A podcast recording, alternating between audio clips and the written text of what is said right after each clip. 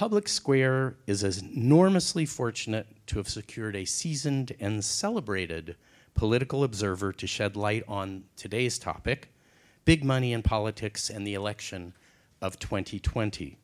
Jeff Greenfield is a five time Emmy winning network correspondent. He's been senior political correspondent for CBS, a senior analyst for CNN, a political and media analyst for ABC News, and is a contributing con- uh, correspondent for PBS's NewsHour Weekend. Currently, he's a columnist for Politico and also the Daily Beast, and he also hosts a regular interview series with eminent journalists and writers at the 92nd Street Y in New York. Written or co authored of 14 books, and they've included best selling novels such as The People's Choice and several alternative histories of American politics. Then Everything Changed, 43, When Gore Beat Bush, and If Kennedy Lived. I have a feeling that if he writes another alternative history, it will be a straight non fictional account of contemporary politics. please, please join me in welcoming our distinguished guest, Jeff Greenfield.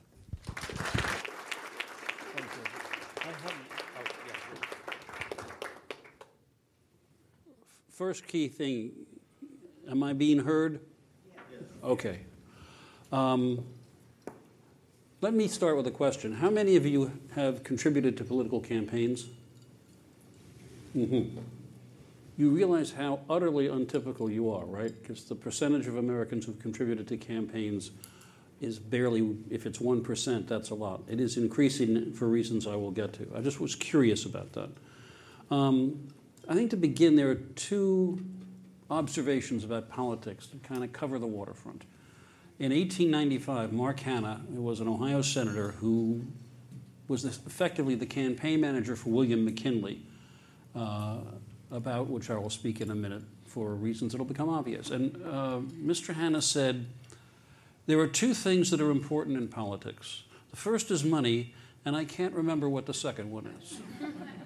and 70 years later, right here in this state, Jess Unruh, the legendary Speaker of the California Assembly, is the man who was credited with observing that money is the mother's milk of politics.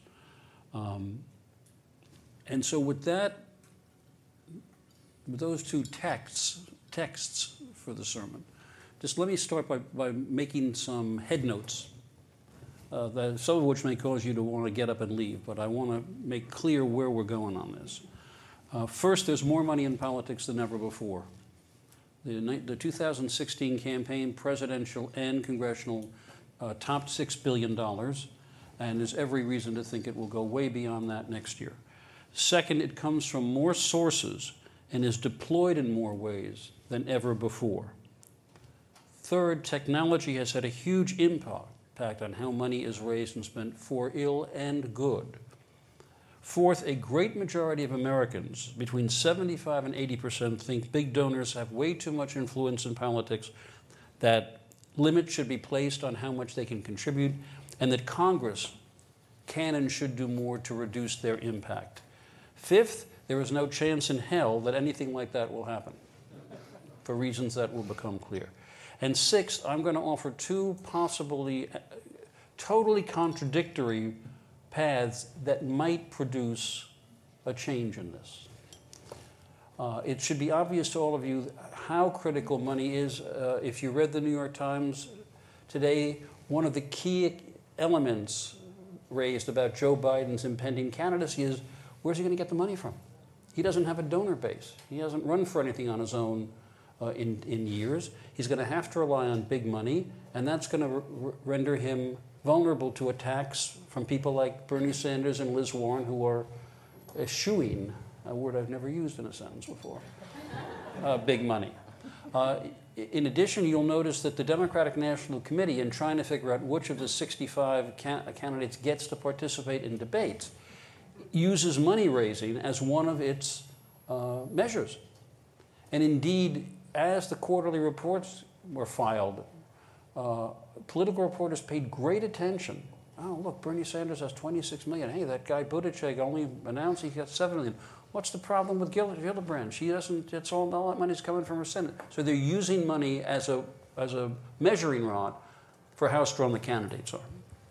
Um, okay, so with those head notes, let me offer a little bit of background. Um, the concern over influence of money in politics goes back to before there was an America. Uh, in the 1750s, the Virginia House of Burgesses, their, later became their state legislature, uh, passed a law banning the spending of any money to provide meat, drink, or entertainment to prospective voters. And the reason they did that was a few years earlier, a candidate for office who had lost two years earlier put on big, extravagant dinners and open bars and won his race. That guy, by the way, was George Washington.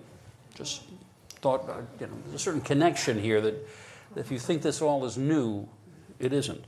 Um, more relevantly, the more America uh, industrialized and the more the government had a huge impact on what these ever larger companies could do, whether it was tariffs, whether it was the gold standard, which would make money either tighter or cheaper, these companies began putting their money into political campaigns with a vengeance. And the man I mentioned, Mark Hanna, when he ran William McKinley's campaign, raised $4 million, which may not sound like much, but it is the equivalent today of $125 million in a time when, there's no, where there was, as you probably could figure out, no radio or television. Uh, his opponent, William Jennings Bryan, raised barely 140th of that. And I mention this because a little later, when Teddy Roosevelt was embarrassed by all the money raised by Republicans for his one election campaign, he offered up uh, a campaign reform bill to ban corporate money and to provide even public, uh, public uh, funding of campaigns. That idea went nowhere. No enforcement went anywhere. And for decades, money just was completely unregulated. Um, I recommend to you, uh, if you read Robert Caro's new book, the short one, the one that keeps him from the damn fifth book on Johnson we're all waiting for. He has an account of how Lyndon Johnson became important as a young congressman because all the Texas money was being funneled through him, and he would literally, on the House floor, give out checks, bringing all these congressmen in his net. So what happened? Watergate happened. Uh, most of there are some people in this room old enough to remember actually Watergate, and I realize for some of you it is ancient history. But the, while the principal memory of Watergate is the break-in and the cover-up and the tapes, just as important was the revelation of just how amazing a flood of money was coming into the Nixon campaign from all corners of the earth. It was literally being flown in on private jets, delivered in briefcases, bundles of cash by people who had interests to protect. And the consequence of that was the passage of the first honest to God Campaign Finance Reform Act in 1974, which provided for very strict limits on, on contributions, very strict limits on how candidates could spend the money in primaries, and public financing of the general election and primary campaigns through a tax, through a checkoff on your tax forms. It was $1, then it was $3. And in fact, in 1976 and 1980, the presidential campaigns were funded through public funding. Uh, and it was critical because, for instance, without the infusion of this money, Jimmy Carter's campaign would have died in 1975. He was flat out of money. And had, had, the, had the Federal Election Commission not sent that check in matching funds, and he would have been unable to mount a campaign. Reagan, a year later, was dead broke before the North Carolina primary. Without that infusion of money, he could not have mounted his victory in North Carolina and almost uh, unseated Ford at the convention. So, the, but there were problems, and some of them were legitimate. I mean, if you limit spending by state and you do it by population, the, the, the less populous the state, the fewer, the less money you can spend. Well, what does that tell you about New Hampshire? Nobody lives there, but it's a really critical primary state, and so candidates uh, in 1976 and 80 were doing things like, like spending the night across the border. So would, they, that, couldn't, that wouldn't be charged to a New Hampshire account.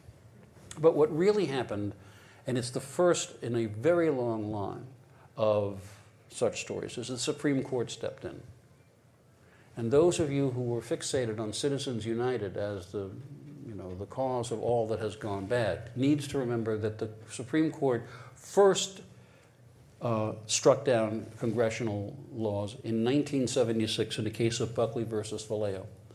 And basically, what they said was, look, uh, you can you can limit you know campaign contributions, but you can't limit the power of an individual to just spend his or her own money on a campaign, and you can't limit how much a candidate can spend on himself or herself because a candidate can't corrupt his or her own self.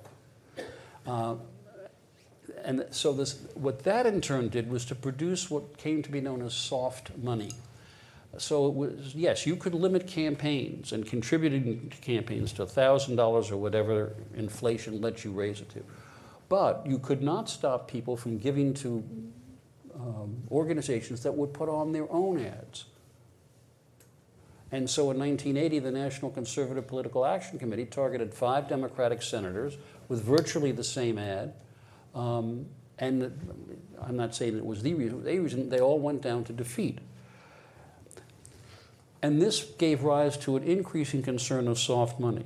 So the, the hard money that goes to candidates themselves, that's limited, that has to be disclosed. But soft money, which can come from whoever in ways that are not directly raised by the campaign, has virtually become unlimited. And this is one of my favorite examples, okay? So, if you look at, say, Mitt Romney's campaign, it was $100 million and more was spent not by the Romney campaign, but by Restore Our Future, a political action committee. What did that mean? It meant that um, Mitt Romney would go to an event and talk about how important it was that he be president. And then he'd leave the room. And then the political action committee people would come in and they'd raise the money. So technically, this money wasn't going to Mitt Romney. Now, the Supreme Court, none of whose members actually know anything about politics, they've all been federal judges, thinks, well, that's fine. That's, you can't corrupt the process that way. They believe in the fiction that because technically that money wasn't given to the campaign, um, it was the free exercise of individual will. Well, in 2002, John McCain and Russ Feingold tried to put some limit on soft money by saying to corporations or unions, uh, you cannot put any message on advocating the election or defeat of a candidate a, a month before a primary or two months before general election. And that's where Citizens United came in. The argument, remember when Mitt Romney was laughed at when he said, you have to remember corporations are people? Well, that's sort of right legally. Corporations have all kinds of rights, and if you think about it, the New York Times is a corporation. Um, many nonprofit groups are, are corporations. You know, the Right to Life, National Resources Defense Council, many of these are corporations. So, but what the Supreme Court said in effect was all limits are off as long as you aren't directly coordinating with a campaign. So it meant that because of this tripartite system, now follow me here. What the court said was, well, disclosure is going to take care of everything. As long as we have transparency, as long as you know where the money is coming from, uh, this is fine. So here's what happens you have a PAC, they're regulated, they give to candidates. You have a super PAC, they can take as much money as they want, but they have to disclose. But then you have these tax exempt so called general welfare organizations which are allowed to spend money on politics as long as it's not their principal activity. A definition that the Federal Election Commission has never actually managed to explain. Karl Rove's Crossroads GPS is a general welfare organization. Now, here's the point you, they don't have to disclose their donors, and they can take as much money as they want. So, here's what happens people who don't want to let you know what they're doing, give money to a general welfare fund. They give the money to the super PAC. The super PAC has to disclose. What do they disclose? Individual contributors? No. They disclose they got the money from Citizens for a Brighter Future. That's what's on their disclosure list. Well, who are they? The disclosure forms won't tell you. And the super PACs then go out and spend whatever they want, allegedly uncoordinated with the campaign. Now, I have to tell you, most of the people who run these super PACs are longtime political consultants, former press aides, former campaign chair, former legal counsel of the candidate. Sometimes the candidate shares the same lawyer. So in 2016, when Jeb Bush's uh, political action committee showed up with all this money, who ran it? Mike Murphy, who was Jeb Bush's campaign manager in another campaign. And that's the legal fiction uh, that permits this kind of um, political campaigning. So here's what Justice Kennedy said about all this when the, he was the deciding vote in the five to four Citizens United um, decision. And he said about he said about, corpor- about corruption, he said the, appearance, the appearance of influence or access will not cause the electorate to lose faith in our democracy. By definition, an independent expenditure is political speech presented to the electorate that is not coordinated with a candidate. The fact that a corporation or any other speaker is willing to spend the money to try to persuade voters presupposes that the people have the ultimate influence over elected officials. Now, part of this reminds me of the famous Anatole France comment that the law, in its majestic equality, forbids rich and poor alike from begging or sleeping under bridges. But the more, the more important point is when Sheldon Adelson gave tens of millions of dollars to Newt Gingrich, Newt Gingrich, inasmuch said, you know, I am with Sheldon Adelson on his policy of Israel.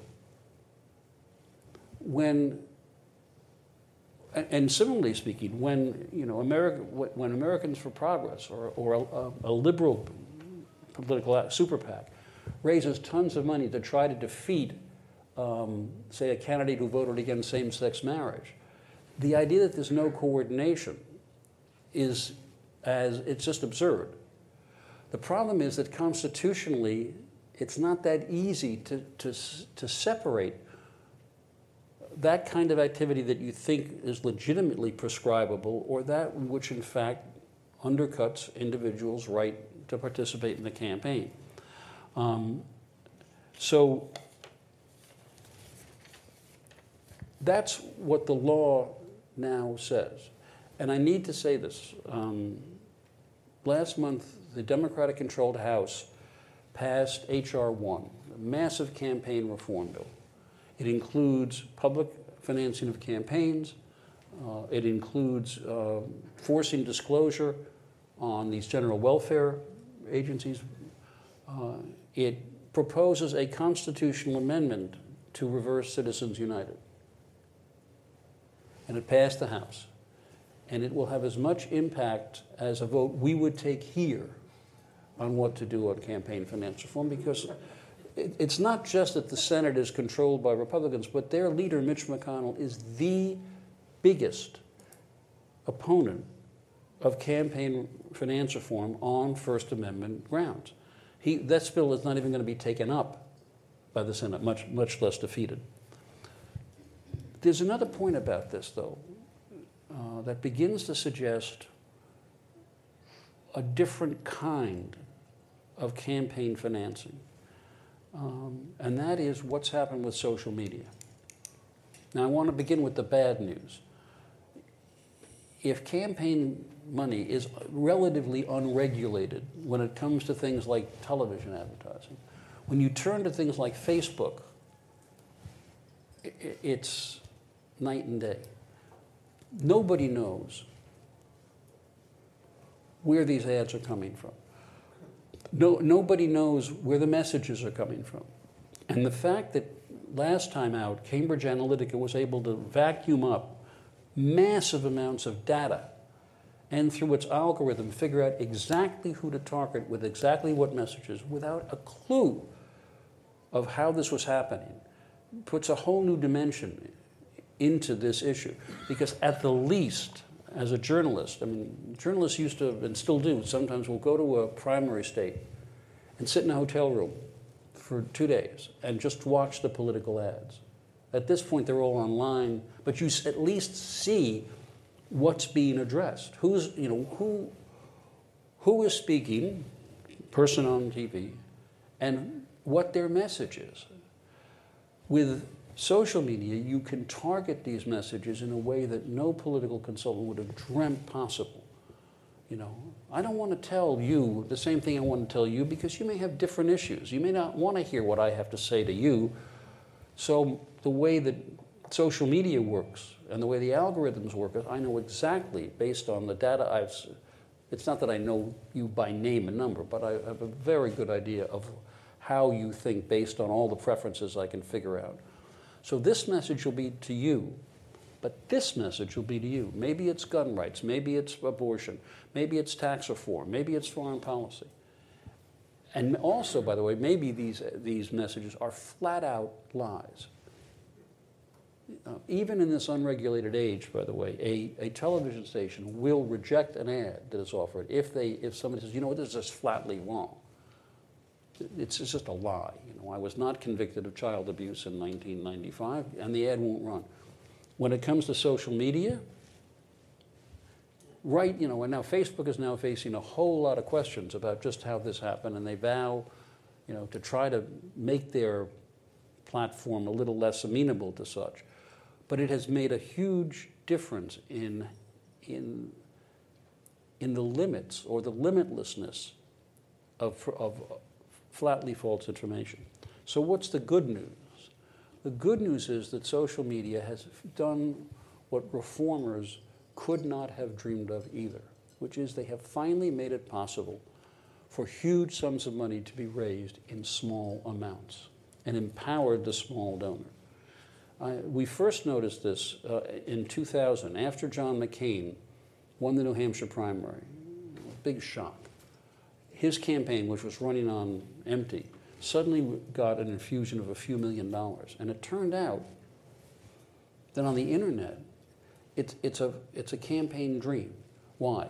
Because the transactional costs are non existent. You don't have to mail out 5 million, you get them in your mailbox still, I know, you know, appeals for money. And, and, if, and a 3% return is considered great.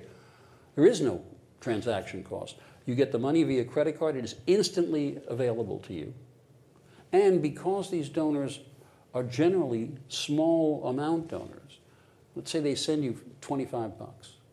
What they will do is they'll commit to spend 25 bucks every month.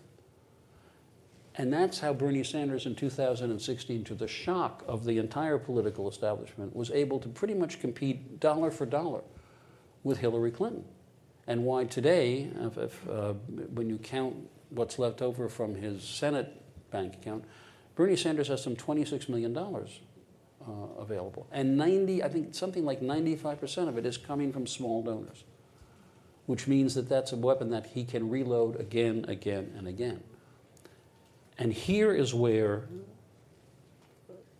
um, a kind of optimistic view emerges. I mean, think about this. I mentioned John McCain, right? Four years later, Howard Dean this basically unknown governor of Vermont, but whose campaign was steeped in knowledge of the internet, suddenly emerged with this massive, for the time, uh, fundraiser, outraised everybody else in the campaign, uh, and was presumed to be the presumptive favorite until he actually started campaigning and, and people realized why they didn't like doctors. Uh, and he, I mean, even before the scream in Iowa, he was finished. But the point is, look what he showed. And then four years later, and I want those of you of the Democratic persuasion to make sure you remember this. By 2004, candidates were already abandoning public financing in the primary. It just was too limited. But they all accepted public financing in the general election. Barack Obama, his campaign with a whole new generation of expertise in social media, found itself raising so much money that he became the first candidate of either party to reject public financing in the general election. Now they all do it. But he was the first. Be- why? Because he could. you know, he was not about to say, no, no, I, I, could raise five times the money you'll give me, but I, I think I'll play, but I think I don't think I want to do that. Uh, I hope it doesn't shock you. This is, by the way, a, another point I need to make. Uh, the Democrats, more than the Republicans, love to talk about campaign finance reform, right? But you know, Clinton was president with the Democratic Congress for two years, and somehow that's, that didn't make the agenda. Um, And Obama was president with a Democratic Congress for two years, and somehow that didn't make the agenda. So when you hear people talk about public, you know, how much they want to limit money, one of the questions is, well, what did you do with the power that you had? Um, so where are we now? Well, I mentioned social media. This is where I mean there's kind of a, a, an opposite direction. So one thing I think is important is the growth of small donor contributions. Uh, and I think this is going to be uh, an ever increasing fact of life. But there's another thing I want to mention. In 2018, one of the more successful players was Michael Bloomberg, three time mayor of New York. Now, Mr. Bloomberg does not hesitate to use his funds in pursuit of his political objectives. Uh, in the three terms, that three elections in which he was elected mayor of New York, he spent a total of um, slightly more than $250 million. That was for New York City. It's a big city, but that's a lot of money. What he did in 2018 was to use his money like a, like a rifle. He raised some and spent some uh, $112 million. But one of the things he did was to, was to look at races that the Democratic National, it's the DCCC, Democratic Congressional Campaign Committee, had said, we don't think we can put, put any money in these races. And because Bloomberg had enough money to do pretty much whatever he wanted, he had an operation that looked at these races and said, you know, we think we can take this race if we put some money into it. So he spent, he spent just on House candidates, he spent $44 million on TV ads and another 12 million on digital ads. And because he had this money, he was able to do what, what very few campaigns are willing to do. He was willing to test the ads. Most times people say, look, we got an election in November. We don't have time for this nonsense. Bloomberg said, fine. He put ads on digital TV, and the ads that did the best, he moved to, to uh, television. And I think it was 20, I think something like 21 of the 24 House candidates he um, backed won, some of whom were given very little chance at all. So what I'm getting at here is that, well, I think for most people, they see big money as the, as the tool of the right, the Koch brothers, Sheldon Adelson, whoever. Well, there's also Tom Steyer and there's Michael Bloomberg, and there, you know, there's a kind of mutually assured destruction here. Which gets me to, I think, the, the, um, the last point I want to make before I open it up. So, some, I guess it was about nine years ago, Ralph Nader, of all people, wrote a novel. I don't recommend it for its literary um, charm, but the novel was called Only the Super Rich Can Save Us.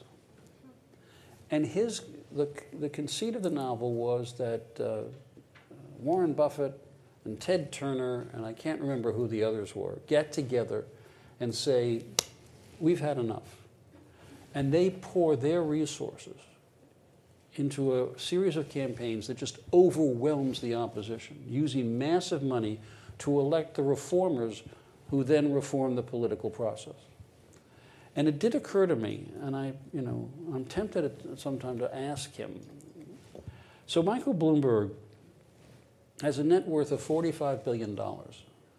Probably gone up about half a million since we, I started, or half a billion since I started this and, you know, I mean, and you sort of wonder, he's not going to run for president. He made a decision, probably a wise one, that, you know, this is not the year for a billionaire who doesn't think Wall Street's the villain and, you know, all of that. It's not, I can, he said, I could win the election, I don't think I'd win the primary. So he's got $45 billion. And he's, you know, in his 70s. He probably doesn't need all that money, you know, for his comfort. He took 10% of that money. Let's round it off a little $5 billion. And just said to Mitch McConnell and the Republicans, So you think money is speech? Well, listen to this.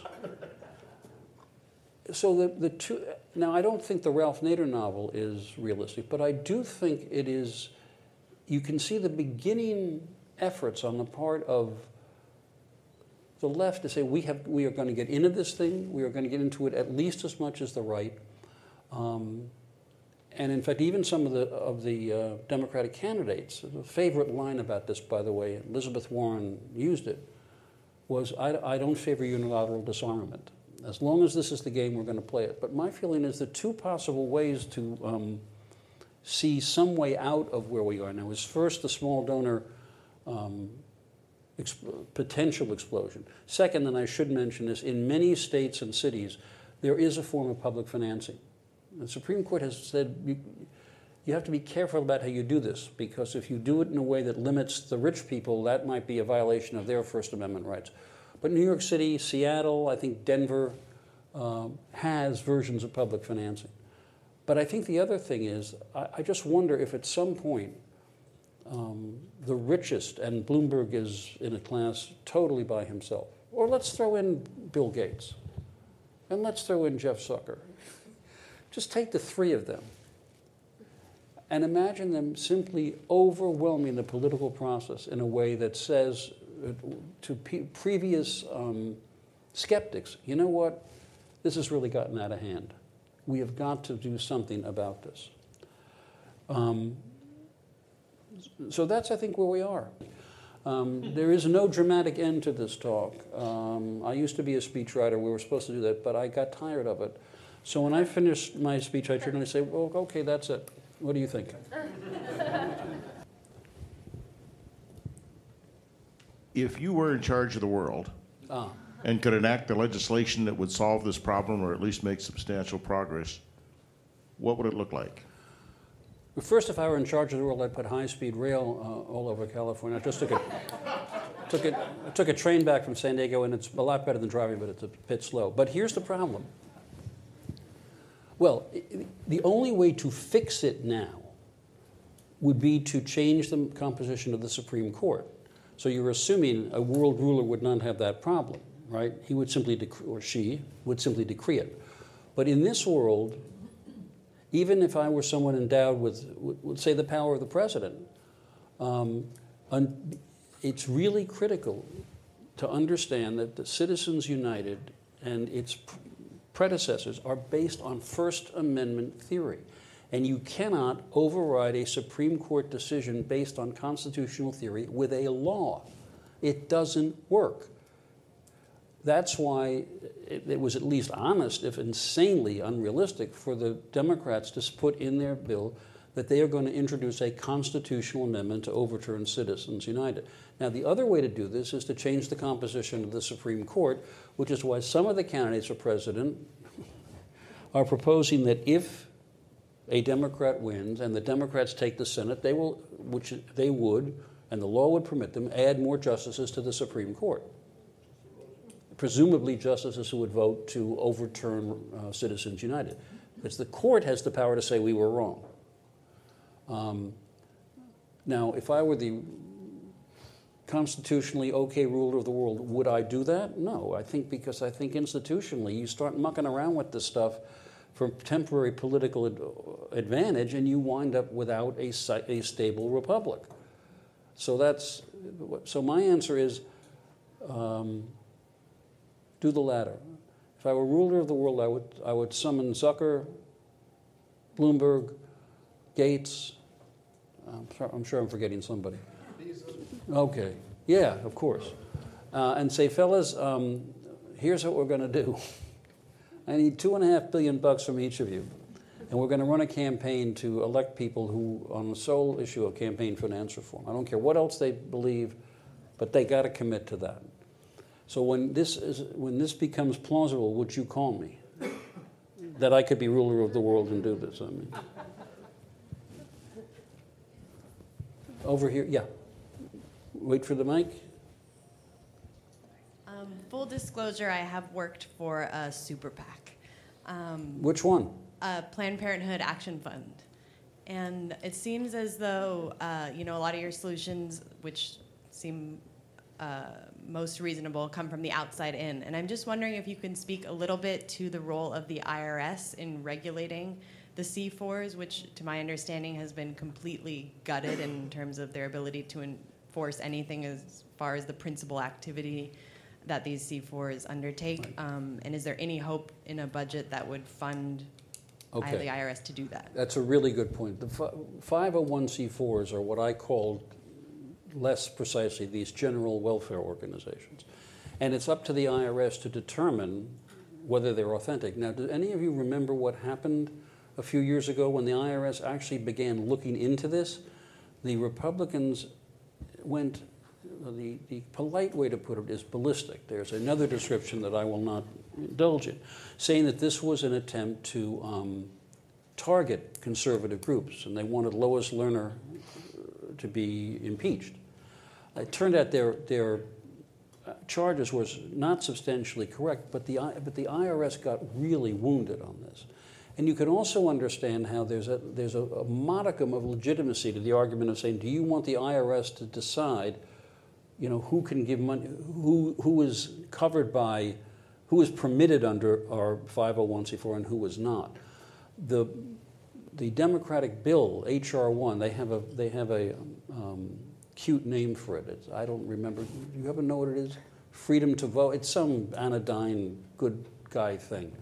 One of their one of their argu- one of the, one of their proposals is to greatly restrict through legislation um, who can contribute to these groups without um, disclosing who they are.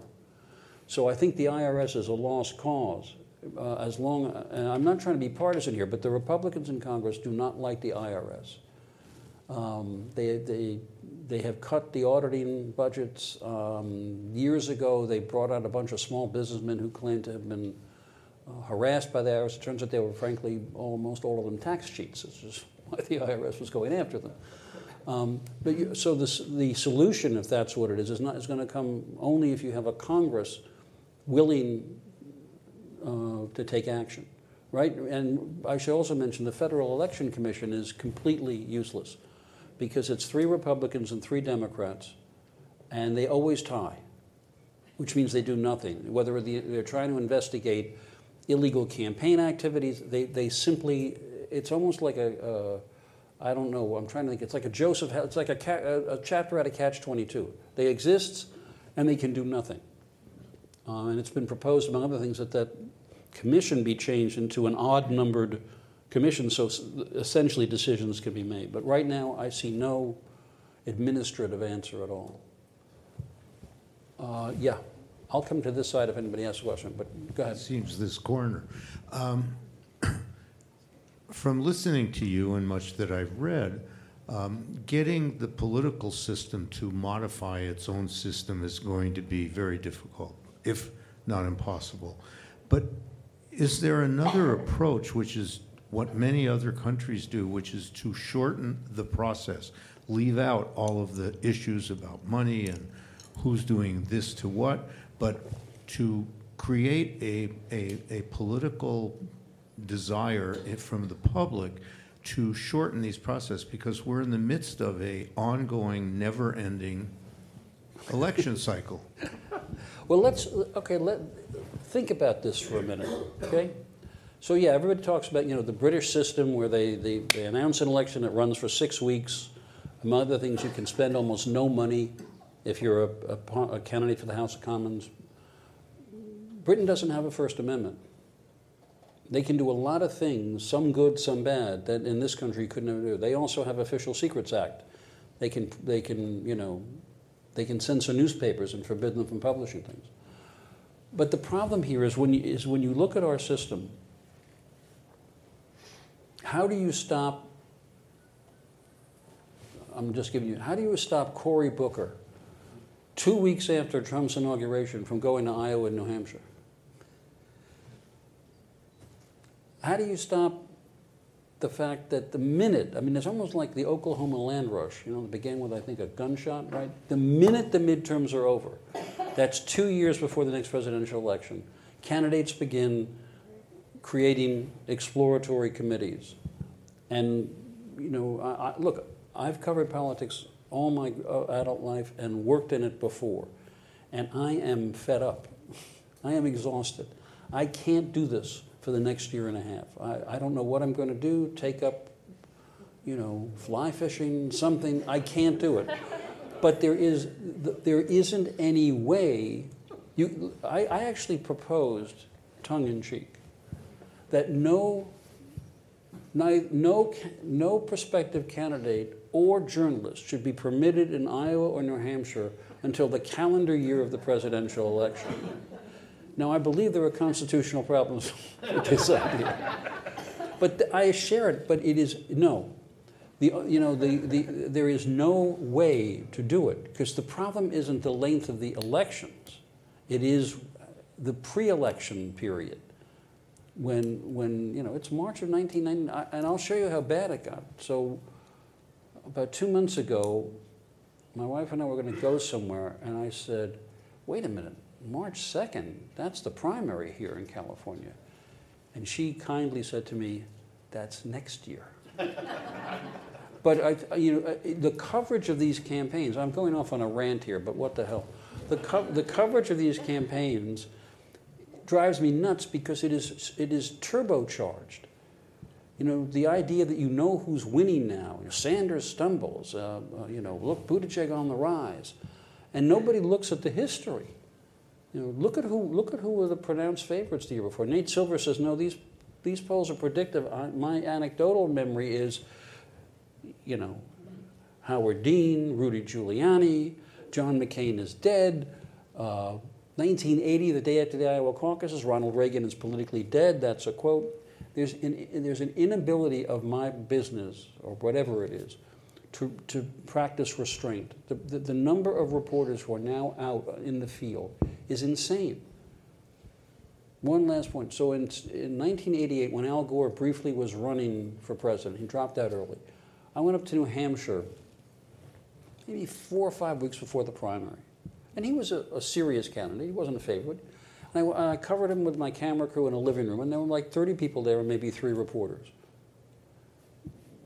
Today, well, tomorrow, you watch when Joe Biden announces, you count the number of reporters there. Or more, more to the point, watch when Beto O'Rourke or Pete Buttigieg or Christine Gillibrand or any one of these now 20 candidates goes, the, I don't know, I don't know where they even come from. I can't figure out who they report for. There aren't that, but there are that many outfits with the growth of the web. This is a long rant to say I think I, I, think it's something you have to live through. There's no the only way this could change again is if someday some candidate, some really respected person in like March of the election year says, you know, I think I'm going to run for president. I'm just not satisfied with what I've seen, and the country embraces that person, and maybe maybe that puts a stop to it. I don't. I'm not optimistic about that. I, I, actually just have a comment. It's really not just in the presidential election, it's every election that the amount of money that needs to be raised is greater and greater and greater. If you just want to run, my cousin's running for city council in Los Angeles right now. I mean, I'm hoping he has millions in his bank because need for city council. You know, so I, I think this isn't just a problem at the presidential level, it goes all the way down the ropes in politics. I remember my son is now 29 and he said a long time ago, I want to get in politics. But first, I have to be really successful at business and become a gazillionaire because the only people that are successful in politics are wealthy. You're quite, by the way, you're quite right about the ubiquity of it. Um, some years ago, Jane Mayer's book Dark Money is really good about this. Uh, it turns out a lot of people realized that uh, money spent at the, like a state legislative race can turn that state legislature. That's what happened in North Carolina. And so suddenly you get a state legislature that is completely the reverse of what it was, and because you've picked off two or three seats, and on a state level it's less. Uh, Don Blankenship, the owner of this mine company in West Virginia, spent millions of dollars to elect a state Supreme Court justice who, when that justice got on the bench, overturned a $50 million judgment against Don Blankenship. And a lot of the worst stuff does happen at, at, at the level. I mean, what Beto O'Rourke raised for the Texas Senate race, I think it was $80 million something like that. Sir? Thank you very much. Uh, I wanted to return to your optimism, or at least sense of positive uh, reflection about social media and the uh, nature of small donations. So, really, this is a request for you to drill down a little bit on that because while one could say that obviously having more opportunities for small donations means that certain candidates, as you had rightfully pointed out, have an opportunity to be in the, in the ring, so to speak. So there is that benefit. Uh, There also seems to be a benefit naturally in terms of just the basic uh, right and engagement of citizens to be able to be engaged with whoever they want to be. So those are two very clear benefits. But one could say that actually it's really just going to contribute more to the amount of money that's going into the pot, so to speak. Uh, and that therefore, the 1% that you rightfully pointed out at the beginning of the meeting would maybe increase to 1.5% or to 3%. So I'd like to have you comment on really what you see as the benefit of those small donations. Thank you. One thing I should mention is that, that every time this re- issue comes up, George Will writes a column saying, you know, we spend more in this country on, and then it's always pet food, chewing gum. But, but it is legitimate, uh, I think it's a really important distinction between how much money is spent and where it comes from.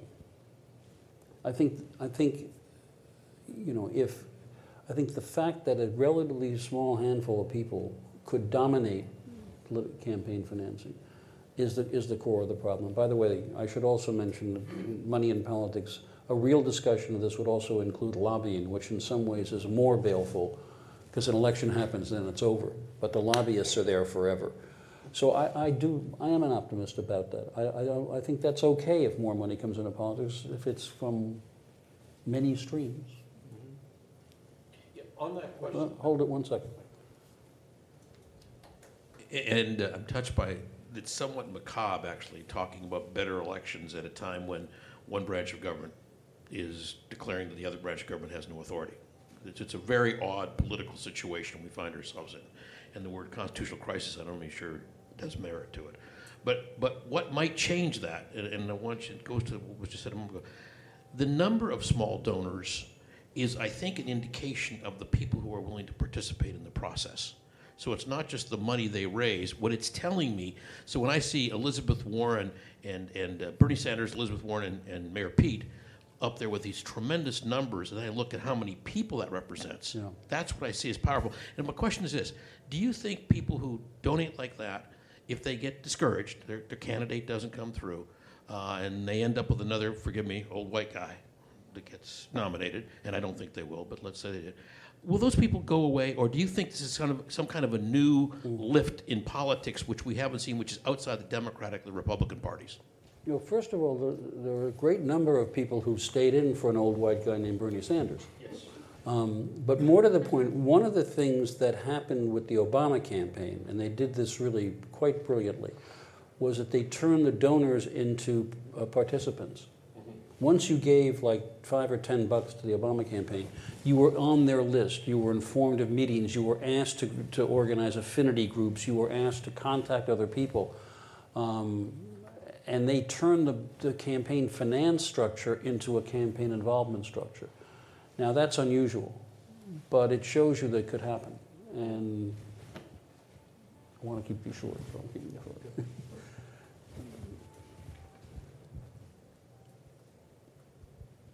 again along these lines. Um, it seems like one of the most uh, optimistic parts of that about having more people uh, contributing is maybe a, a, a change in public morals and sort of the, sort of the social pressure against that dark money, that secret money. So when you if you're taking billions of dollars from who knows where, there could be a, a turning against that kind of thing. And I don't know if there's a way to boost that kind of shift in how people think about politics and suspicion of where it comes from. If you go by the polls, that feeling's already there. The problem is, the problem is how do you how do you shame people whose identity you don't know? Yeah, no, I, I mean that's a question. But you shame the people who accept that money and, Ah. and don't vote for them because they're Okay. accepting that. And I think, you know, Elizabeth Warren is one, that's one of her tactics. So how many votes do you think Barack Obama lost from political reformers when they learned he was abandoning public finance? Do you think people said, "Well, I really want Obama to be president, but I just don't like the fact he's taking all that money"? I suspect the number's small. Uh, when you like a candidate, you tend to find good things to say about that candidate across the board. So, um, Watergate was the one example where there was this shock to the system because the money came into a campaign that then turned into a campaign that had done the break-in. Now, I don't know what the standards are now for judging campaigns. We, we live, you know, Leonard alluded to this, and I was asked to write, should I write an alternate history about this last campaign? I said, this is it. This is, this is, this is it. So I'm, I'm a little dubious about that possibility. Um, We've got a candidate here. I- I was hoping you could speak to this effort to, um, to change the winner-take-all rules in the Electoral College and uh, its impact, if any, on the role of money in politics. I wrote a novel about the Electoral College. 22, 20, my God, 24 years ago, where it goes, it goes bluey. Uh, and Hollywood bought it and said it was too weird to make. And then after the 2000 election, they said it wasn't weird enough. I I want to keep this concise. I think, I think the issue is more complicated than just let's abolish it and have a national popular vote. And there are two reasons. One is Suppose you had a popular vote like 1960 when John Kennedy won by one tenth of 1%, maybe. Depending on how you count the votes in Alabama, which were split between electors, depending on whether you think there was a lot of hanky panky in Illinois and Texas. You realize, remember what we went through in 2000 with Florida? Well, you have a really close election, and you're going to have a, you're going to have 50 Floridas because every vote is going to matter. That's one. The reason the Electoral College has some advantages, it provides a kind of ballast to the process. The second thing is, come on, knock it off. Why do we want to elect a president who loses the popular vote? George W. Bush made a very good point about this. He lost by one half of 1%. He said, you know, if we had a popular vote, I'd run a whole different campaign. I'd go to upstate New York you know, and in the suburbs. Um, Al Gore would have gone to Texas, try to gin up the vote in, in Dallas and Democratic areas. With Trump, it's trickier because the vote margin was so great. But, just mention this. Hillary Clinton won by 3 million popular votes. California went for Clinton, for Clinton by 4 million votes. So, in one sense, one of the founding fathers' concerns was that large states would overwhelm small states. So, there's kind of an argument to say so 49 states, in the other 49 states, Trump won. I, I don't think that's, by the way, overwhelmingly persuasive. The last thing I'll mention, I don't want to take too much time. I, I don't, I don't want to take too much time, but the one solution to this has, that is now ongoing and will also probably not work is this 270 effort. And the premise is get enough states to, to agree, enough states with 270 electoral votes, that whatever their state does, their electoral votes will go to the winner of the national popular vote because state legislatures can do this. They have total power over the electoral votes. They don't even have to let us vote. They could, they could decide on their own who gets it. So you understand what that premise is? It only goes into effect if enough states to form an electoral majority all agree to push their electoral votes to the national parliament. So let me ask you this question. So it's 2020, and Donald Trump has won the popular vote by like a disputed majority, right? What do you think the voters of California would think if the state legislature says, by the way, we're giving all our votes to Donald Trump?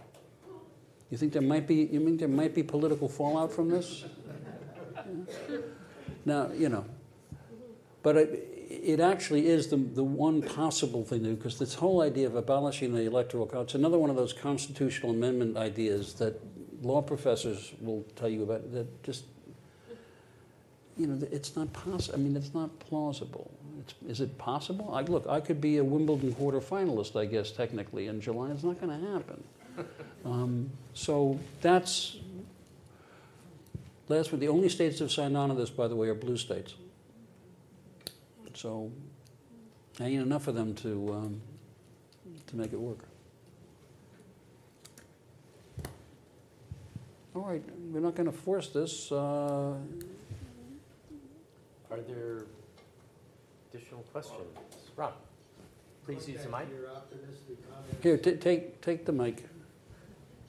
Going back to your optimistic comments, can you drill down a little bit more about this uh, gentleman called McConnell, who is, is uh, sitting in the way of everything going through the Senate? Yeah, Mitch McConnell has been, in many ways, the most effective majority leader of the Senate since Lyndon Johnson, if you are measuring simply by the results he wanted. McConnell, more than anybody else, has been the person saying any attempt at campaign finance reform that limits donations is a violation of the First Amendment. Uh, he was on this case, he was uh, passionately opposed to McCain Feingold. Um, and will have no truck with any attempt to, to limit it. Uh, I don't know how much of this is cynical. I don't know how much. I mean, the, his biography, the one biography of Mitch McConnell is, the title of the book is called The Cynic.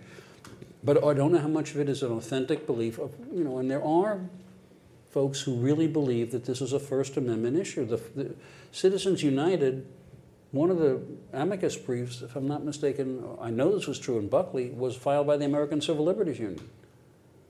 Um, and the other plaintiff in Buckley was Gene McCarthy, the former senator. So it's a mix of, of legitimate constitutional issues and I think some very cynical political calculations about how this process works. Um, you know,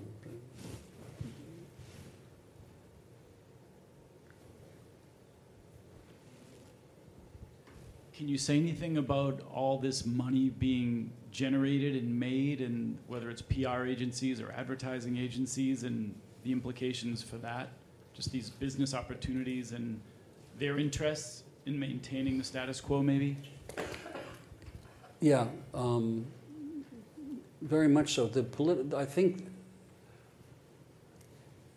the the legion of political consultants um, who sign on to campaigns and to political action committees uh, is, is a vested interest group to be sure.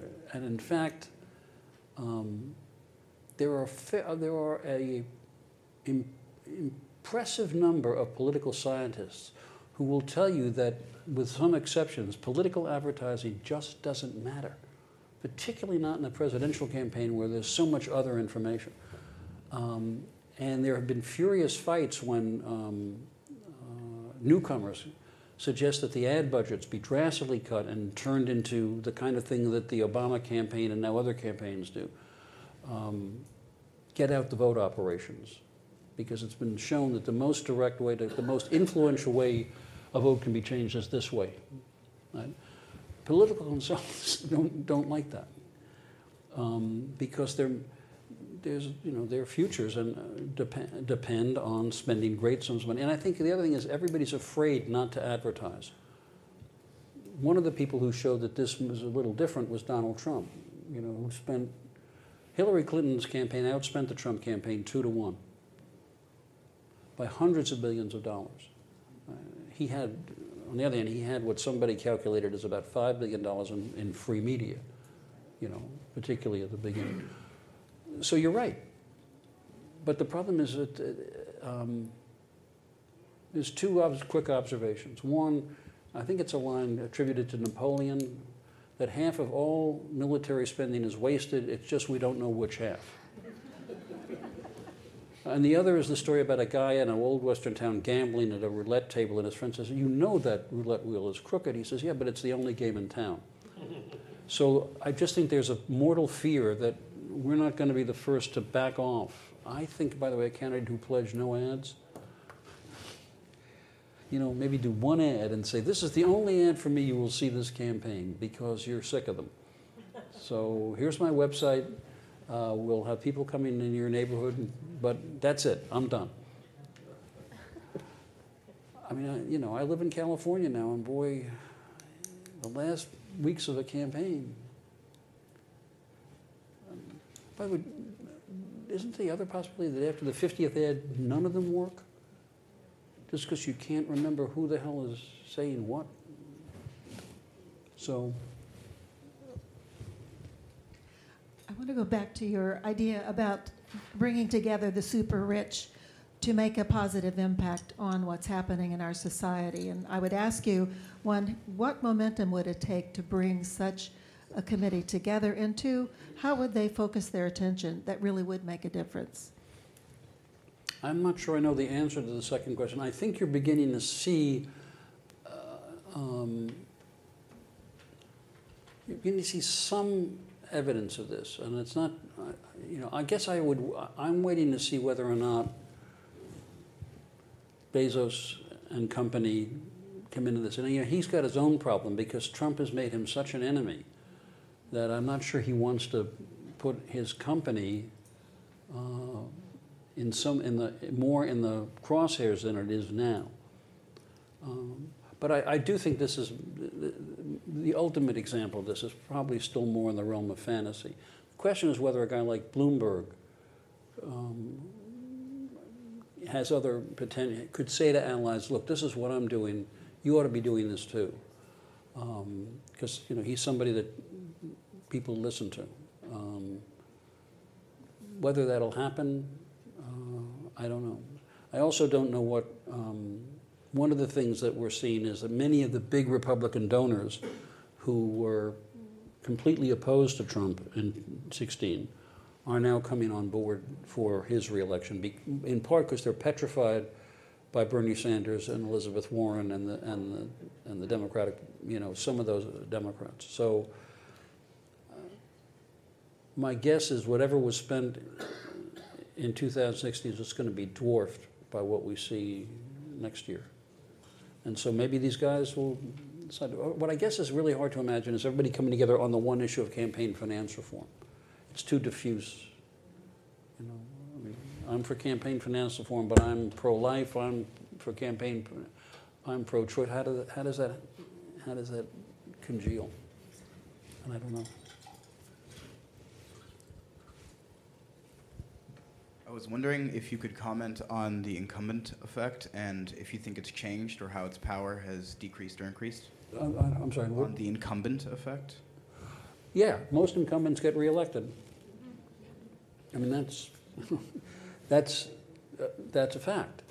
Um, it's not a prediction, but it, it, has all kinds of advantages. The one I just mentioned, one of the reasons why these Republican never Trumpers are now on board is A, they're petrified of the other guy, and B, you know, he's delivered tax cuts, a conservative federal bench, a regulatory structure that is, you know, totally pro-business.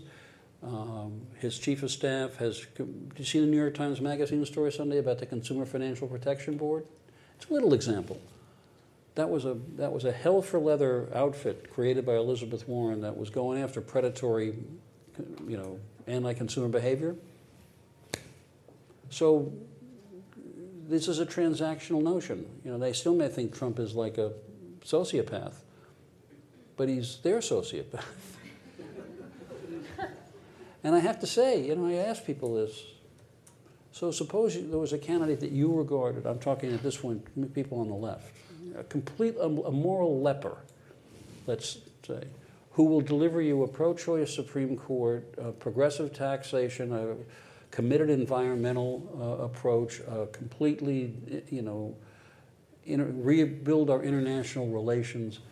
Yeah, so, how awful does she have to be before you say, no, I'm not going to vote for her. I'm going to vote for the guy who's going to keep you know, everything I hate about policy? This is tricky stuff. You know, it really is. Um, and incumbency, yeah. You'd rather be the incumbent than not in most elections.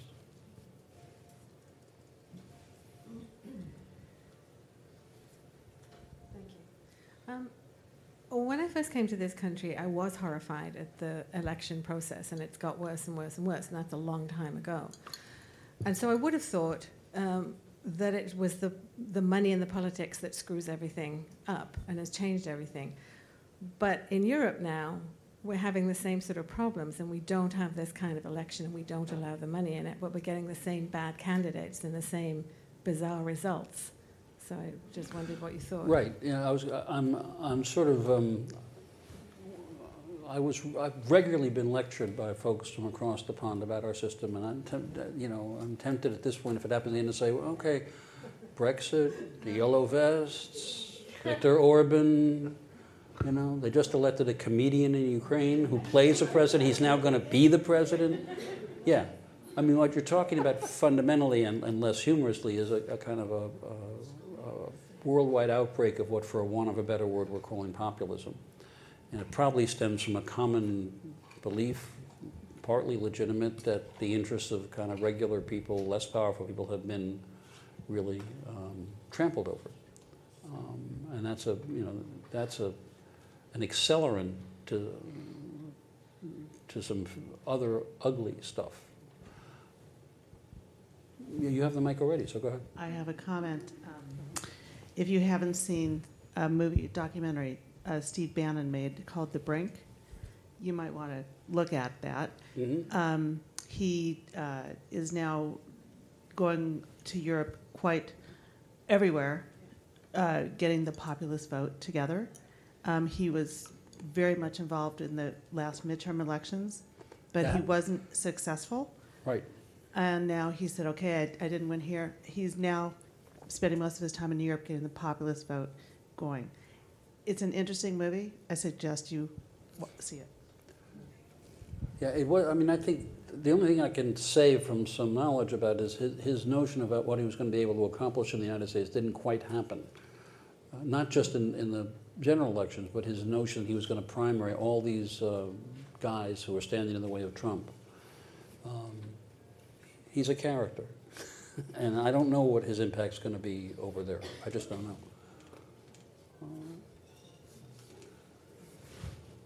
Would some of the students like to offer their thoughts? Oh, go please. I'm not sure what the correlation has been between which candidate raises the most money and which one wins. If the correlation were to weaken, I would think the money might start to disappear. You've raised a question that, that many people have tried to answer, and here's the, here's the tricky part. I just saw a piece on this, and, you know, at one point I might have been able to remember where, but that was many years ago. And here's what we know. Most often the candidate with the most money wins, most often. What we don't know is whether he wins or she wins because of the money, or whether the money goes to that person because people think they're going to win. Which, you know, you're an incumbent, you're the chair of the House uh, Special Privileges Committee, you're going to get tons of money, um, you know, in your direction from the. But also, in most elections, somewhere around 90% of House incumbents get reelected. So we don't know. Um, we can certainly point to examples where uh, candidates were outspent and won. Um, I remember, I'll give you a couple of exa- quick examples. In 1996, Senator Phil Gramm of Texas announced for president with a then enormous bankroll and said, I got whatever candidate most needs, ready money. And by Iowa, he was invisible. Uh, Dean had more money and didn't work out. So it's not a, it's not one to one. It's a correlation, but it's but we don't know if it's causation. Um, it's most effective in lesser races where people are relatively unknown, because what the money does is buy you, you know, recognition. That's where it really counts. Yeah. I've read in a couple places that the economy is one of the biggest factors in a president's reelection. Um, I, my economics professor told me that there's a recession coming at some point. I'm hoping that's not true. Um, but if there is one by the end of 2019 or early 2020, do you think that'll have an effect on Trump Oh, yeah. reelection? That's the one thing, first of all, that's the one thing that can turn incumbency into a liability. So Yes. can fail. Even, I mean, what the weirdest one was George H.W. Bush. The recession had ended the, uh, in 1991. But he lost in great measure because people didn't think the recession had ended. Um, sure. Uh, one, of the thing, one of the things about Trump that uh, people, smart people like Nate Silver of 538.com note is his, his approval rating is, even though it's ticked up a little bit, I mean, first of all, it's almost like an EEG flat line. It moves very little in the last two years. the range of, tru- of Trump's approval rating, when you average out all the polls, which is the only way to do it, pardon me for a brief interruption, don't pick up a paper and read a poll that says Trump is up and down and go, oh, wow, that's it. Aggregate, because there are outlier polls. Anyway, one of the things that's weird about Trump's approval rating, which is like 41, is given the economy, it should be way higher.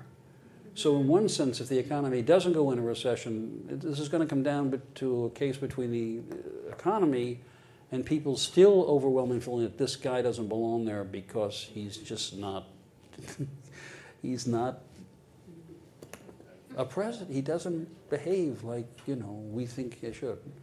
A recession, yeah, that's bad news. Remember the sign in Bill Clinton's war room? It's the economy stupid, and, there, and as I say, it wasn't even a recession.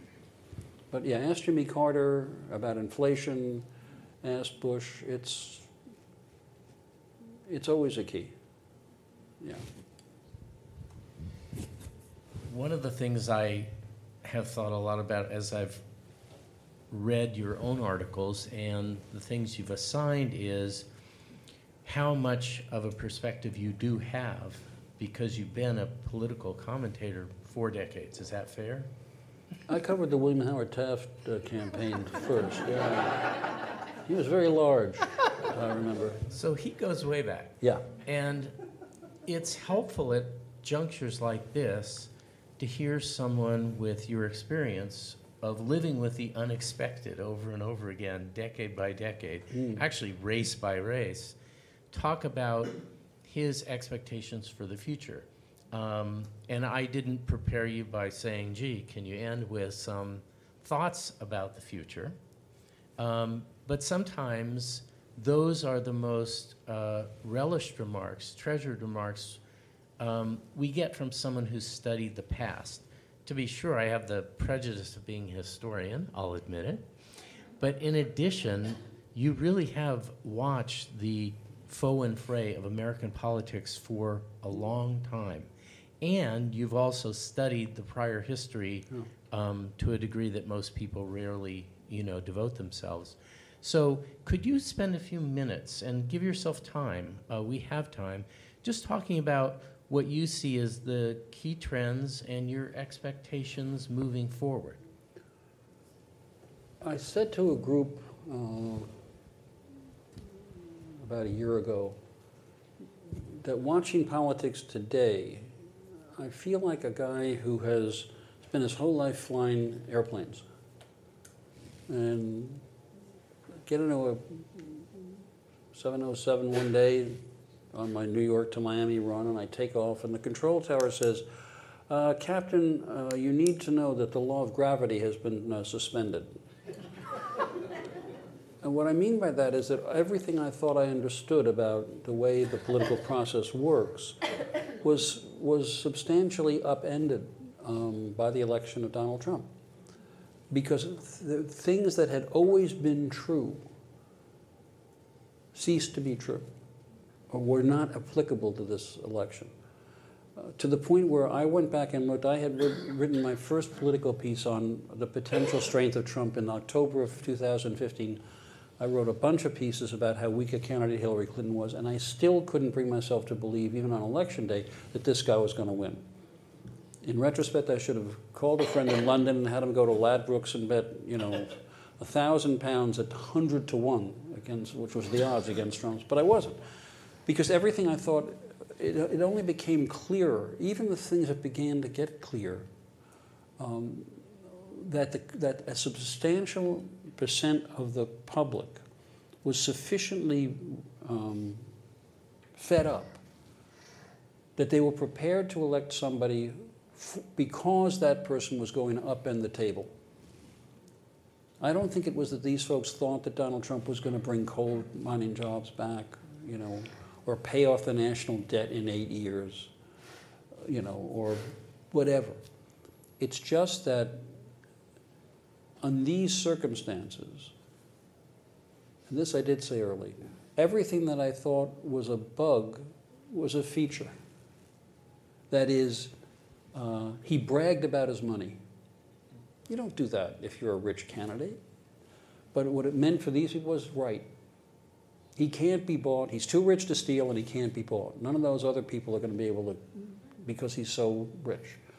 Um, he used offensive language, and I can't tell you how many reporters heard the same thing I did. He says what I can't say, and sometimes that had very ugly connotations. He says what I can't say about them. But it also meant he says what I can, can't say about my boss, about the rich people who, you know, who trot all over me, whatever it is. Um, at one point, I, I know I was on Meet the Press right after the, these attacks in France, and Chuck Todd said, well, this, is, this may really help an experienced candidate. And my answer was, except if, if they believe that experience is what gave him the war in Iraq, and the Great Recession, you know, experience, that's the other thing. A lot of things that were features were bugs.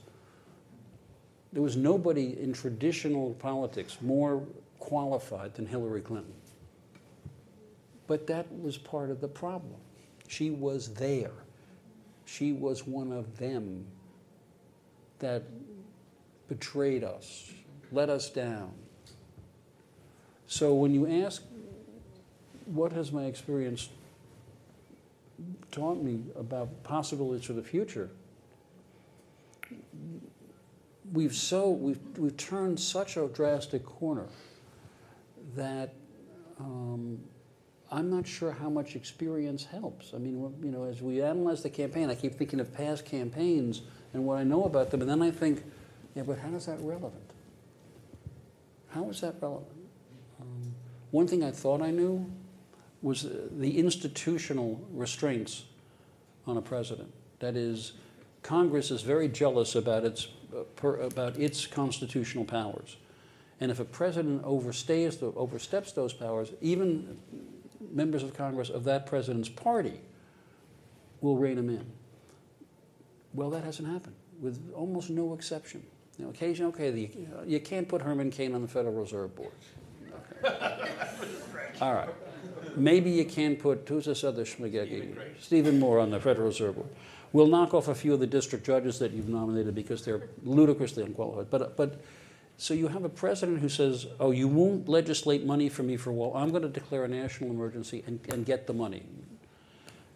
In another era, the entire Republican congressional leadership would have said to Trump, no, you can't do that. That's not how the system works. And with a couple of exceptions, they said, you know, Mr. McConnell, uh, you know, McConnell included, said, no, I guess we'll, just it'll be okay.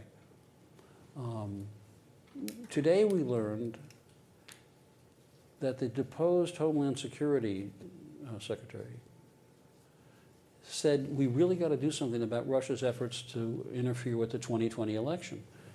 And the chief of staff said, no, don't bring that up. Because for Trump, even the suggestion that the Russians interfered, which is now pretty much universally accepted, he somehow sees that as a lessening of his historic achievement. So we don't want to talk about what could be a, a threat to the political process.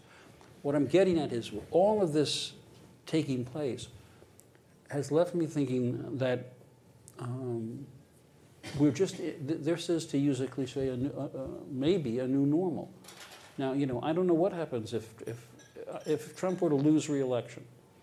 Um, do we revert? Or have the changes that have happened now become part of the system? I just noticed that I think it was Kamala Harris who said if the Congress doesn't act on uh, gun, gun control, uh, I will use my executive authority. Well, you know, if, if you don't like it when the Republican president takes power from the Congress, uh, are you going to like it because a Democratic president does what you would want done? And they're used, they're, we, are, we are more in a, in a purely transactional kind of politics than we, than we have been. The institutional restraints on presidents and Congress and courts just seem to me to have been really weakened.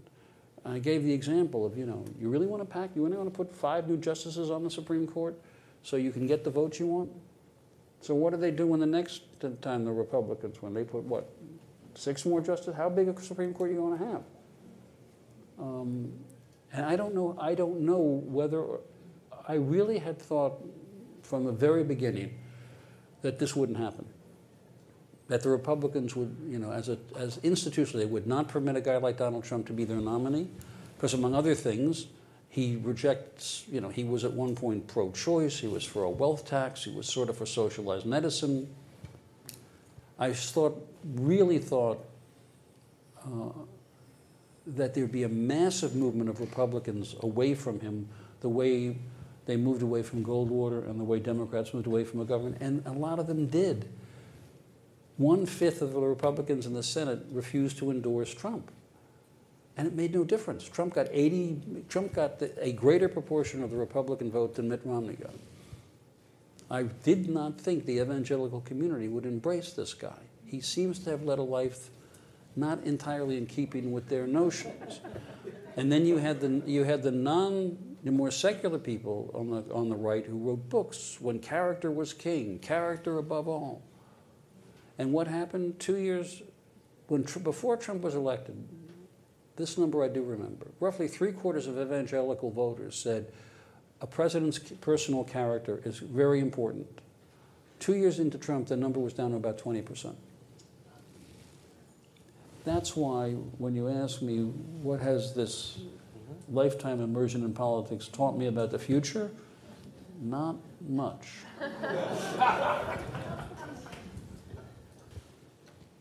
Well, let us all thank Jeff Greenfield for a fascinating. Thank you.